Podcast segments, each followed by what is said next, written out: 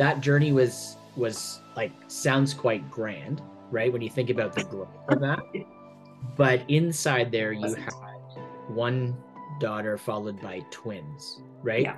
Yeah. So and then you talked about being the CEO of business, CEO Mm-hmm. of home.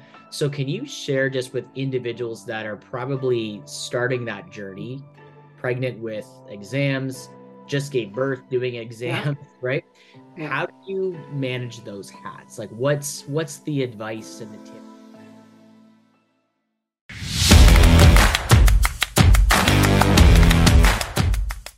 Welcome to the Clinician Life Podcast. I'm Emma Jack, and I'm joined by my co host, Darryl Yardley. And together, we're on a mission to help you elevate your practice to new heights. Join us each week as we bring you invaluable insights from some of the world's leading clinicians. From staying ahead of industry trends to crafting your dream career and life, we've got you covered. Get set to unlock your full potential. Here we go.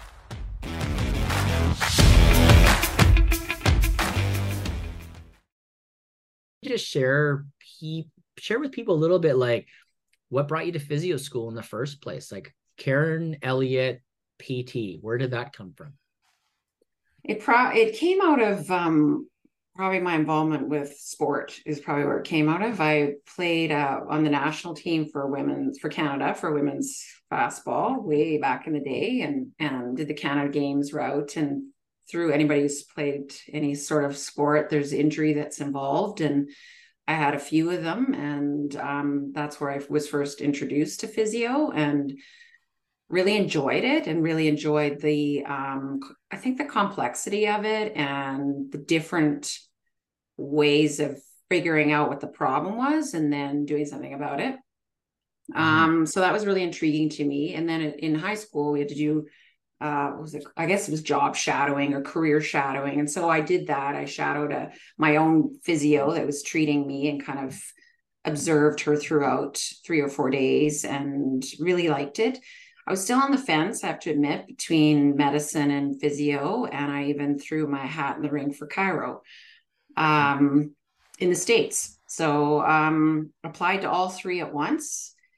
And but I told myself I, I'm making the decision before I get the results. And so I had gone through um, some shoulder rehab and um, really fell in love with movement and the concept of exercise uh, as it relates to physio and really liked the combination. And so I made the decision I was going to do physio, and thankfully I got in.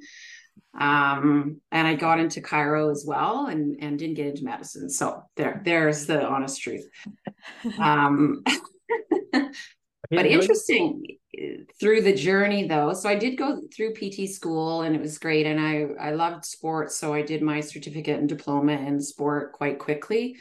Um uh, i got married early at well i graduated and got married the next month and quickly had my first daughter uh and i think she was two weeks old and i did my practical exam for my certificate of sport physio that i don't know what i was thinking with the timing of that but anyway. Uh the dean of the college of physical therapy held my baby and i went in and did the exam. And i came out and that was that. So um so i, I worked in private practice throughout and between um uh pregnancies I worked at two different clinics. And um, when my kids were starting to get to the age where they were going to be in school, I thought the biggest thing that I wanted was the autonomy and flexibility uh, to be able to go to their school events. I didn't want to have to ask. And, and I was really frustrated with, with not being able to treat how I wanted to, because I really hated passing off my patients to somebody else to do the exercise component because I really loved that so that was the other reason and i just decided i'm just going to do my own thing. So uh, there's two neighbors of mine that live just still two blocks away. One's moved but they took over a gym and they their kids and my kids went to school and then it was a physio and they thought would you be interested? And i said sure. So i rented a room that was about 250 square feet including the bathroom. Hmm. and uh, kind of you know basically dove in and figured out along the way. I was very fortunate in the clinic I was working at. The owner was very supportive and he was not surprised that I went out on my own. So he actually helped me with a lot of the things which was great, and still have a really good working relationship and friendship with him as well. Um, yeah, and so I was in the gym lots. I did lots of you know teams and sports, and and it was great. And then I just got too busy, hired a part time clinician as well and i had a bookkeeper and um, then the owners raised the rent more than i was willing to pay for not having my own you know name on the front. So i found another space and that was 3000 square feet which i thought i'll never leave here. And um, grew. And in the at the time my husband who's uh, was uh, my husband at the time um, was also physio he joined the practice and it just kind of exploded um, quite quickly, which is where all the chaos began. Um, as you know, trying to uh, run a clinic with absolutely zero knowledge of business uh, became a little bit too much. So I sought out a lot of. Um, well, first we made the decision I was going to run the business, and then my um, co-owner was is a phenomenal physio, and he needed to stay doing that. Uh, he would have been miserable doing what I was doing. So but I remember the days sitting in my office, okay, okay, I'm going to run the business. And I literally just sat there. What am I supposed to be doing? Was that? What does that mean? So I, I thought, well, I got to find somebody who owns a business. So there's a um, client that was a good friend. And I said, Would you mentor me? Like, I don't know what I'm doing. And so we went for coffee and he asked me the first question, which was, Well, what do you want to be when you grow up? And I sat there. I was like, "What do you mean? I just just tell me what to do. Just tell me how to run the business." He's like, "I'm not telling you anything until you know exactly what you want this to look like. So go away, come back to me when you figured it out." So mad. Um, but I was so happy that he did that because it really did make me think about what I wanted to do. And so he mentored me for many, many years and was a client and personal friend and, and passed away from cancer. Uh, but he taught me probably some of the most fundamental things about business. Uh, and he was the person that started to really teach me about listening. Um, because a lot of people ask me, how can you like you're such a good listener? And I think I've always been a good listener, but he really helped me listen in a different way, sitting in the role of the business owner. Um, so that was that was instrumental. And then I sought out other courses throughout the states because there was nothing in Canada lots of it helped, lots of it made it worse. Probably the biggest thing was I thought, well, I just needs new patients. I need more new patients. So I did all this marketing and I had no systems, no structure, nothing to support the influx of new patients. So it was chaos. People were miserable, lost some staff, um, realized this isn't working, kind of barreled along, did another move with the clinic to, I think it was 5,000 square feet at the time across the street kept expanding and kept basically getting more chaotic and miserable.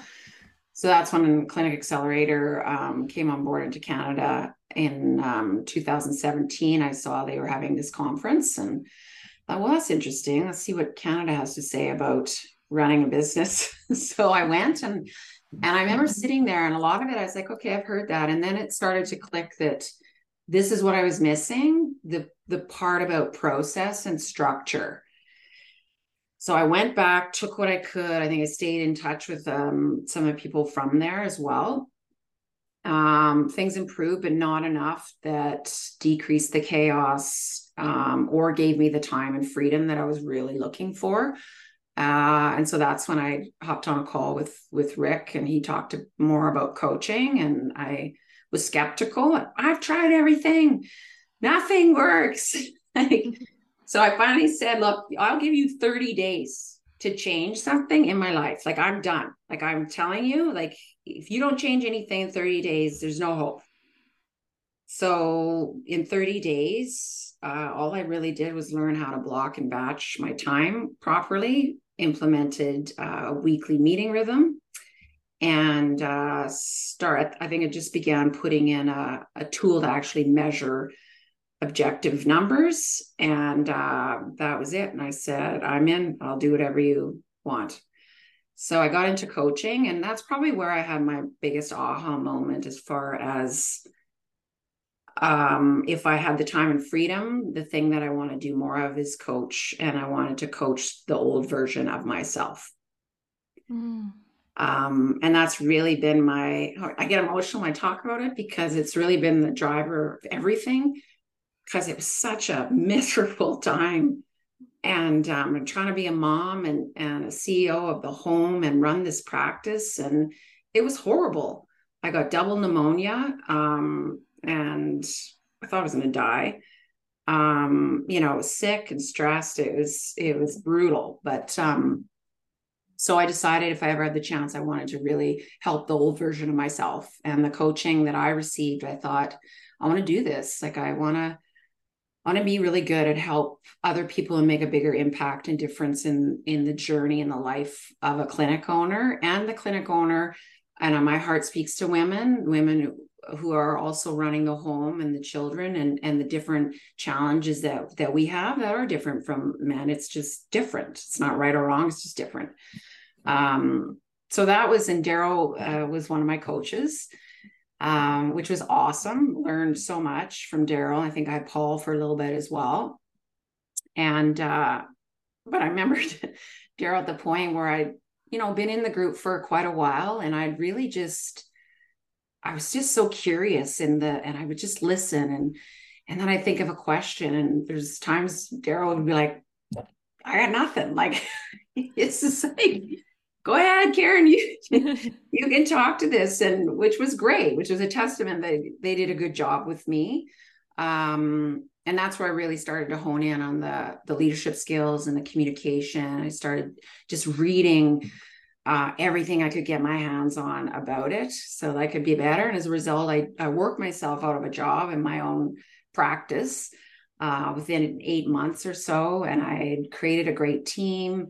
Um, I I love that part of it.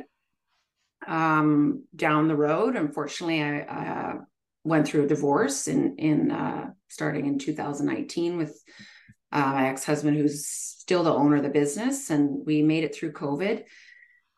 Put our you know big boss hats on and made it work. Um, but I just for, got further and further away from the alignment there, and just really found more joy in coaching um, you know, doing sessions at the clinic accelerator summits. And that was probably a turning point where I was like, I, I love this. I want to do it all the time.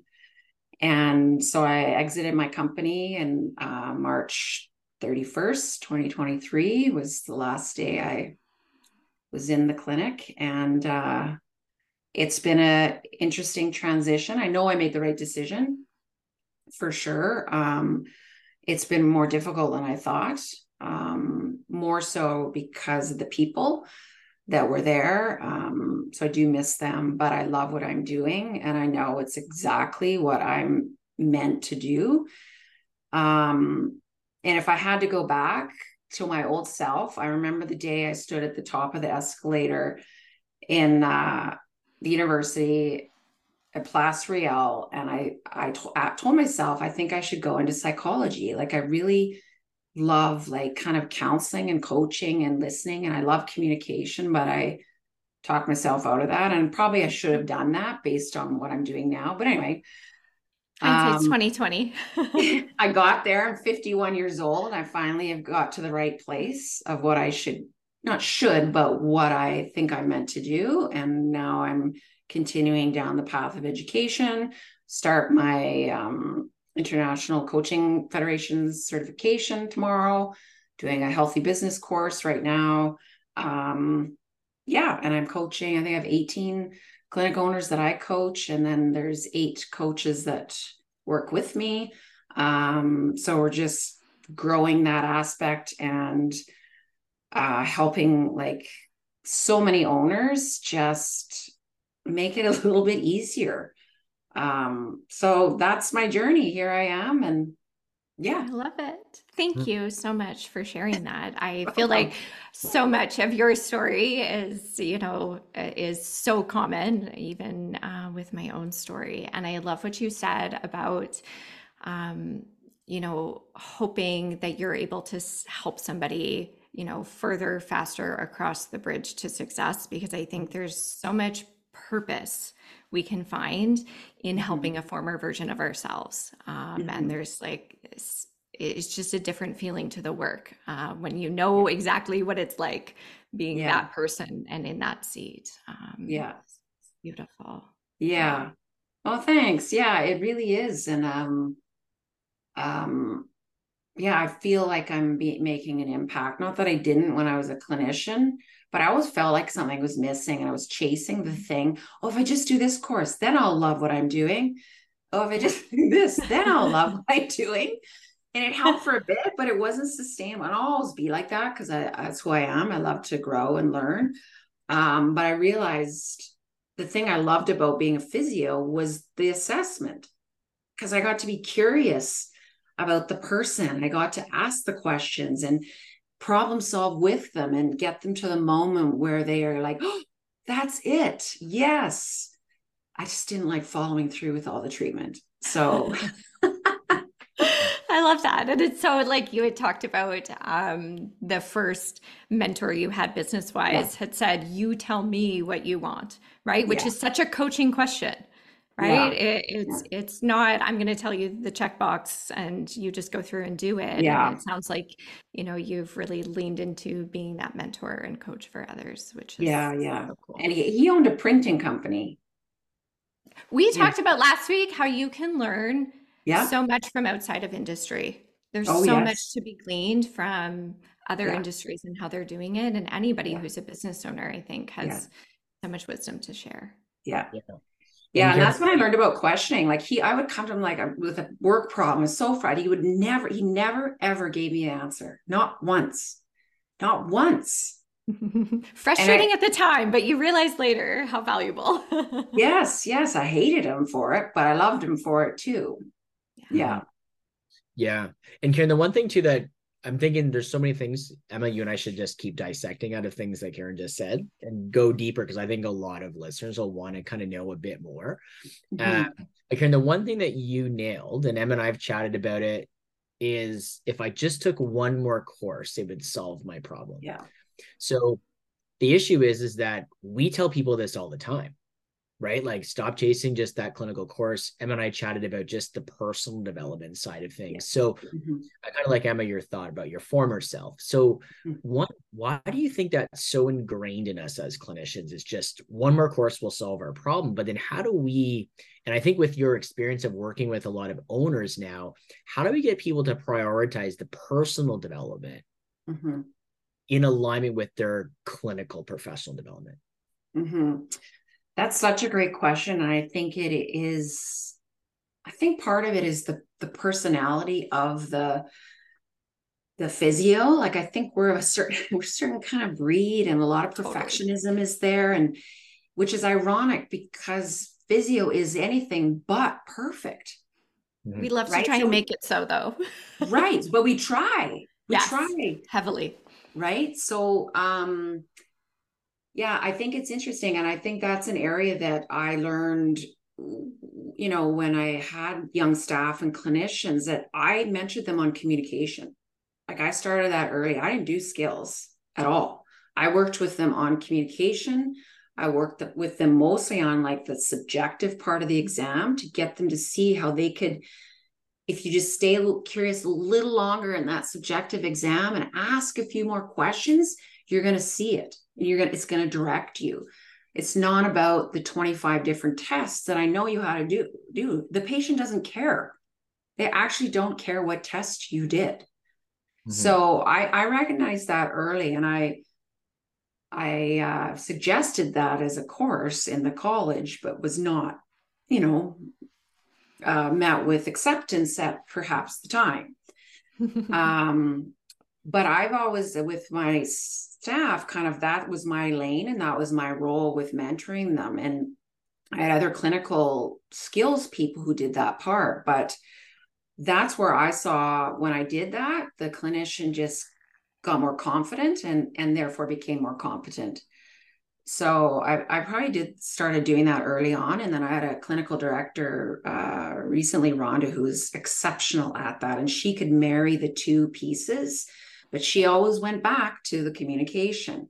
What are they telling you? What question do you need to ask? So, I, you know, to answer your question, I believe it should be a, a course in physio school Yeah, mm-hmm. I I totally agree with that. Whenever somebody asks me, you know, what what course should I yeah. take?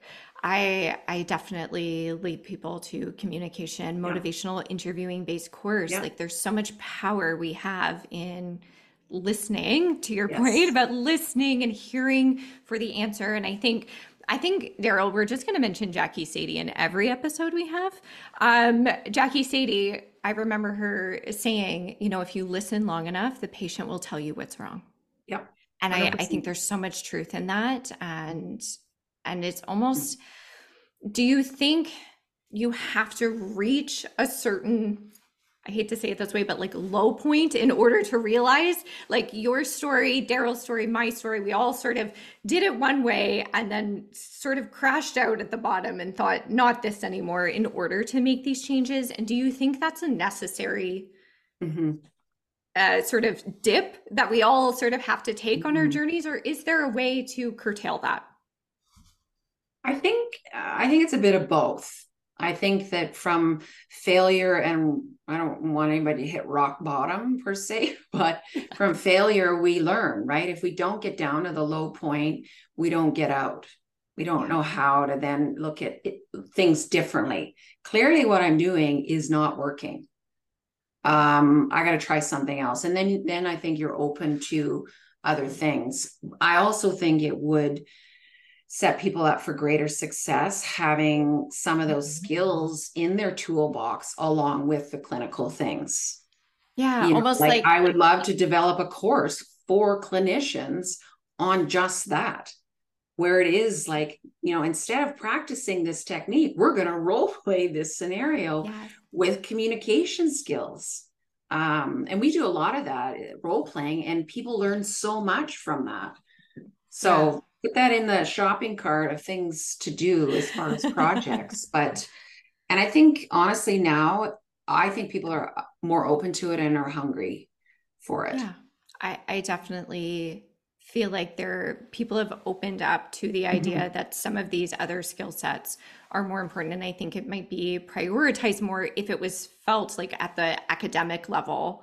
yes its importance because that really does influence a young clinician as to what's important mm-hmm. um, and this mm-hmm. i i will mm-hmm. say i think this is something nick hanna does really well um, in promoting um, he's Hannah Moves on Instagram. He promotes a lot about communication and the mm-hmm. importance of communication. And mm-hmm. I know, you know, it does work with clinicians in that way. And I think it's yeah. so needed and necessary. Mm-hmm. Yeah. You know, when you think of it, it's really quite ridiculous that we don't because a person is more than their injury. There is so many external factors influencing that person that walks through your door if you don't know how to ask the questions and pull some of that information out, I don't think you're ever going to have the success, or the client's are not going to have the success that they potentially could have. Mm. And in order to do that, you know have to know how to ask the right questions or know how to ask about their social life, their personal, their home life, their time. You know, you look at nowadays when I think back, I mean, I graduated in, in 1996 it was very different.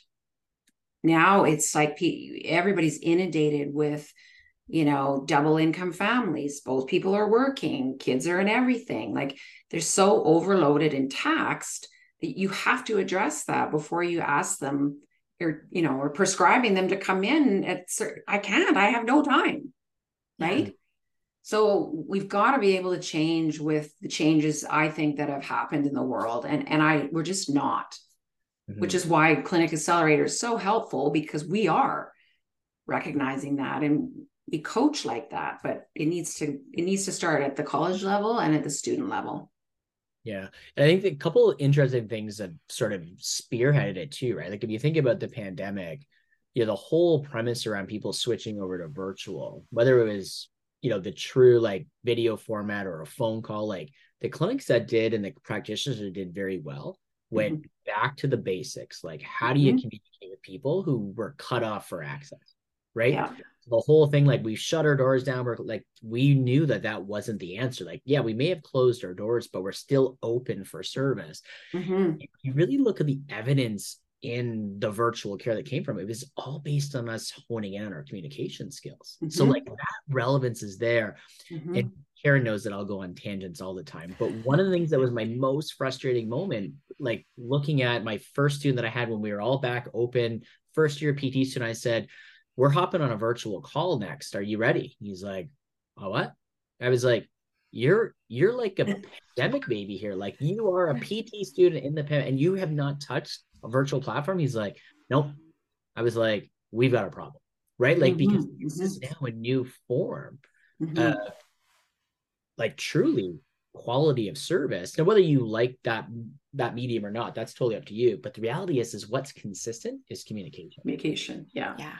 Yeah. And I And- think that also showed us the, sorry, Darryl, it also showed us how therapeutic communication is because that's all we now had, right? Mhm. Was our Mhm. ability to communicate where we were hands off. And I think a lot of us saw, oh my gosh, actually, when I'm spending my time in education and in conversation, they still get better. Yeah. Mhm. And and how impactful that is.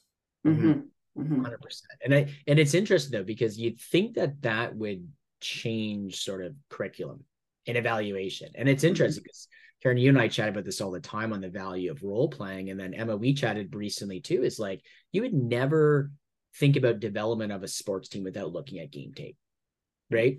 And you know being able to like record yourself and yeah like everyone can complain about privacy but there's ways around it right? Mm-hmm. And there's privacy guidelines so we're private. But the truth is is like watching yourself in assessment watching yourself close an assessment or even remove the patient and karen and i do a role play and give each other feedback on it like Mhm. that's how you get down and like into the weeds on that true competency Mhm. but it's hard it's Mhm. different it's time consuming right it's Yeah. but it's the probably the most impactful component to a young career success right Mhm.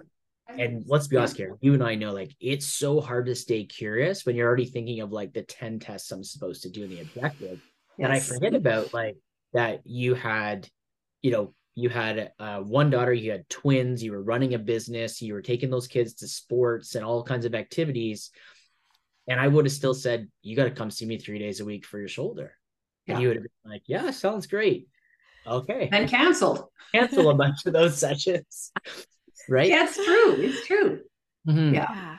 So- and then how much that then you know translates to to your point karen you went from practicing clinician into this leadership role Mhm. and we know that requires a whole different skill set in terms of communication Mhm. but oftentimes that's what i'm finding with a lot of leaders is also hard they haven't honed their communication skills in having conversation and difficult conversations Yeah.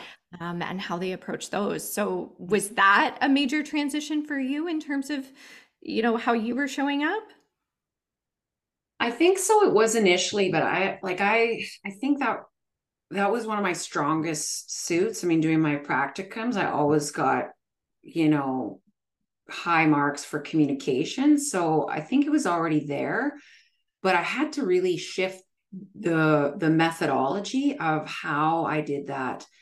Um, and I think listening became more important to allow a space for the clinician to li- for me to listen Yeah. but then how was i going to get my point across without you know um being you know disrespectful or sh- shaming or any one of those things right? So i really had to be thoughtful about and i messed up many times like early on i messed up lots right?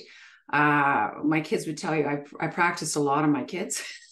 So, uh because they're probably the hardest uh people of having difficult conversations with but um and then i and then i just thought i gotta get better at this because i'm not doing a good job and people are not happy. So i just started doing more work in it and and uh just became good at it. But it was practice. Mm. like and that's the thing right? It takes Yeah. practice and framework and it's so communication is so multi-leveled.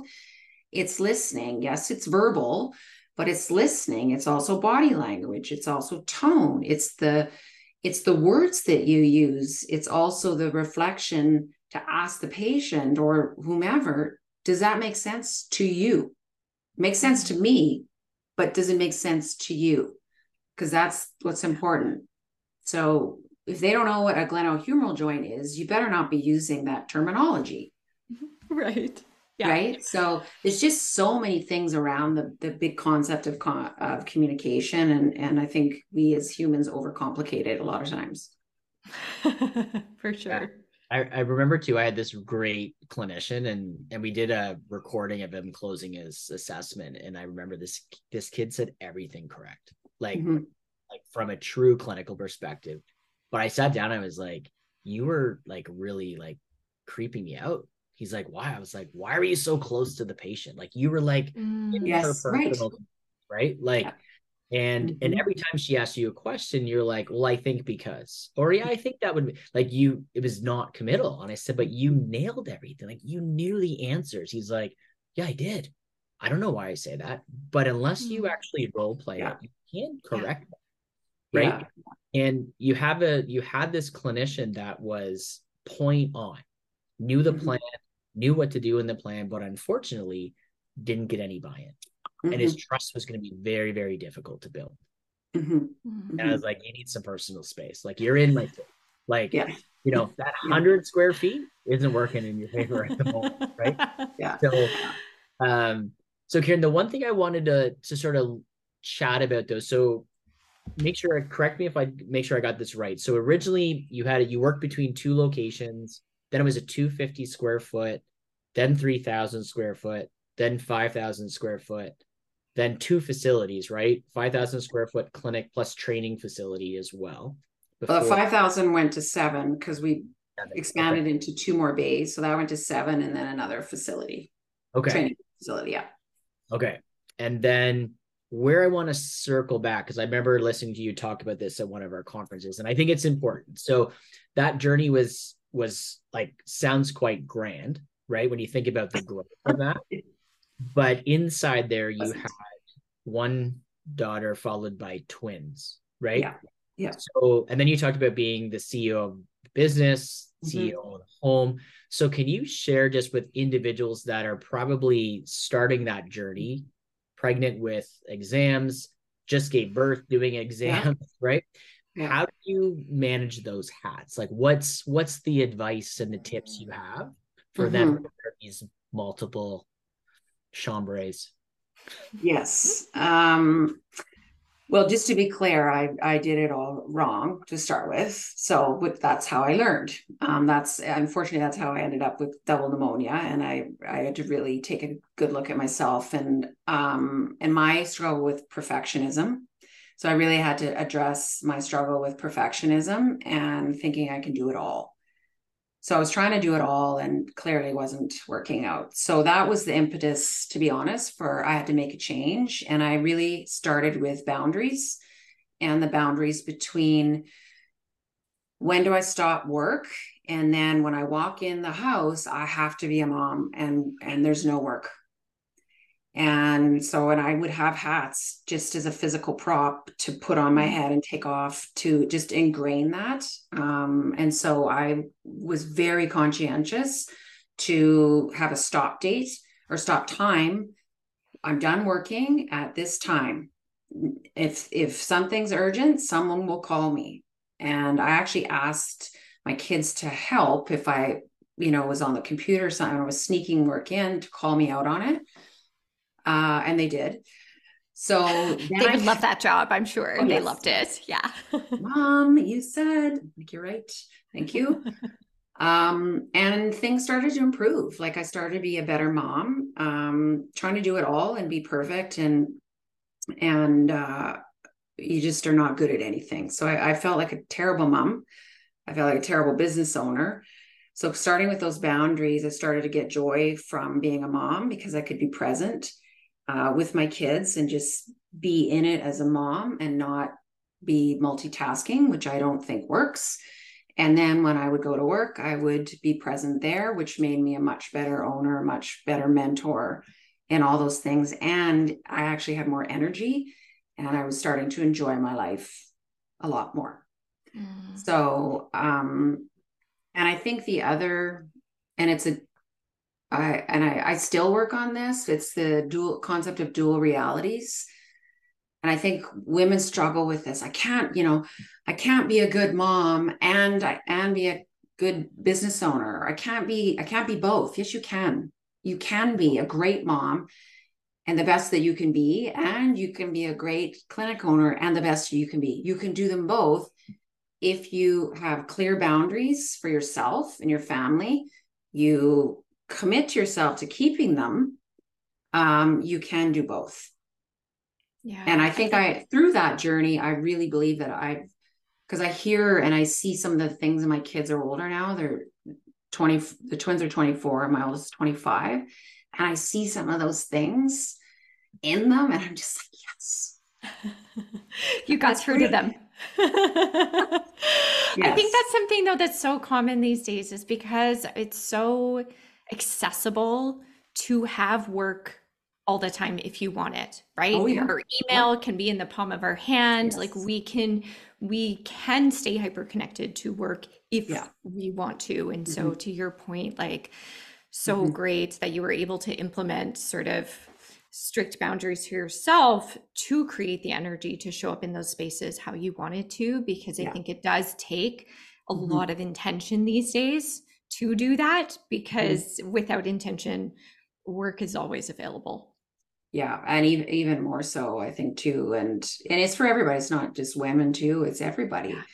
right but it's it's there's more to life than that and I, you know getting sick like that was also a wake up call like at the end of the day um i really only have my health so i better look after myself um, first, and then I'll be better able to show up for everybody else. Um, I also had to make the decision too. That's when I really pulled back hard on the, the treating and really stopped treating and f- finally basically didn't treat much at all anymore. But mm-hmm. yeah.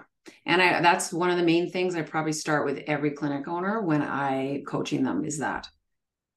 Yeah. Yeah.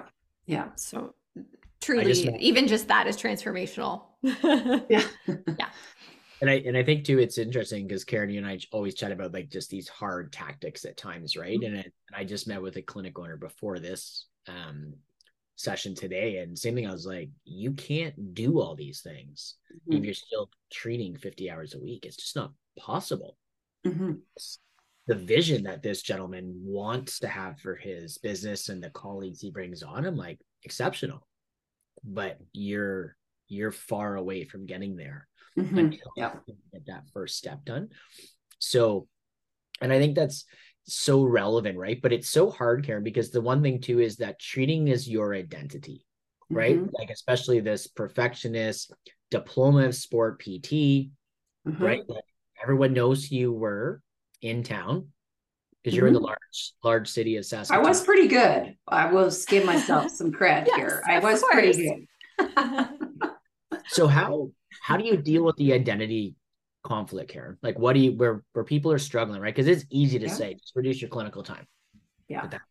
Right? So what what advice do you get for people that um need to kind of overcome that hurdle first? Well, I I would actually throw the question that my first mentor, what do you want to be when you grow up? What do you really want? Mm-hmm. If you don't know that, it's very very hard to let go of something. But if you're really clear on your your big vision where you're going and and your ideal scene mm. then then you just do what you need to do work backwards to get it. But if you don't have that clear vision of where ultimately and it's everything from you know the, how many hours in a tour i only wanted to work four four or five hours a day. That was it because i wanted to do other things because I, I knew I wanted to have a bigger impact on a again the old version of myself. But if you don't know what that is, it's really hard to make big changes like that. Because what are you working towards? You're just going to be miserable. But if you can align it with um, that big end goal, your ideal scene, and make it big, make it even even if you think it's ridiculous, who mm. cares? But that's what's going to get you to let go of some of those things because you can't you cannot do it all you can't mm. yeah so good so good thank yeah. you so much you dropped so much wisdom here. And I know so many people are going to resonate um, with your story and with your journey. And yeah, it was so great to hear that. I feel like I know you so much better um, hearing that story. And I love that you are on the coaching journey. Mm-hmm. Um, mm. I know I've, uh, I felt the same way about finding coaching and just really feeling like this is my lane, these are my people. Um, so I love that you found what lights you up and what so clearly uh, you're meant to do. So we'll wrap up with this last question. What advice would you give your younger self? Mm. I would I would tell my younger self to let go of the shoulds mm. and embrace what is, not what if or what was, but the the what is right now, I would say. Um, and I, I would tell myself to really listen to my gut more mm. because I knew early on, but I was trying to be somebody I really wasn't. Yeah. So yeah, yeah, that's probably one of the things. And I, I think the other is that you the dual reality is I would tell myself, you can do both. You can be a great mom and you can be a great business yeah. owner. I fought that. I fought that for so many years with guilt. Um, and I would have saved myself a lot of pain and struggle. Mm-hmm. mm-hmm. well, thank, thank you for sharing that. well, Darryl? And less stomach aches too. Yes, yes. we would have been able to listen more through the uh through the through those aches and pains. Yeah. Uh, yeah, and I think it's I think you know when we think about too like what do we want people to take away from this session mm-hmm. for those that make it to the end of the podcast, I still think we should all walk away with that question you said too is like what what do you want to be when you grow up? Because think about that, it leads right into like what are your core values, right? Mm-hmm. Like if for those of you that are mm-hmm. listening, because you're thinking about you know starting that entrepreneurial journey, right? Like what mm-hmm. the vision that you're trying to do or you're trying to achieve? Mm-hmm. How does that tie into your identity as opposed to being so specific to the discipline that you are? Mm-hmm. Right. And I think the advice that you gave too is like just listen to your gut. Right. We say that oftentimes to people like, what's your gut telling you to do right now? Yeah. Yeah. Right. And I yeah. think that advice is stop worrying about, and Emma, you nailed this a few weeks ago, which is like, stop worrying about what everybody else is doing. And I should be doing what these people are doing. Right. So drop yes. the what if and just focus on what you actually have the ability to control in the moment. Mm-hmm. To your gut mm-hmm. and ask yourself what what do you want to be when you grow up? I feel like I have to go write down something maybe for our meeting tomorrow, Karen. Mm-hmm. right. And it's gotta bring you joy and energy. That's the other piece too. It's like you you gotta love what you're doing. And if you're not, then then figure out what you want to be when you grow up. yeah. yeah all right? the options are options yeah and uh, you don't need to wait till you're 51 to get there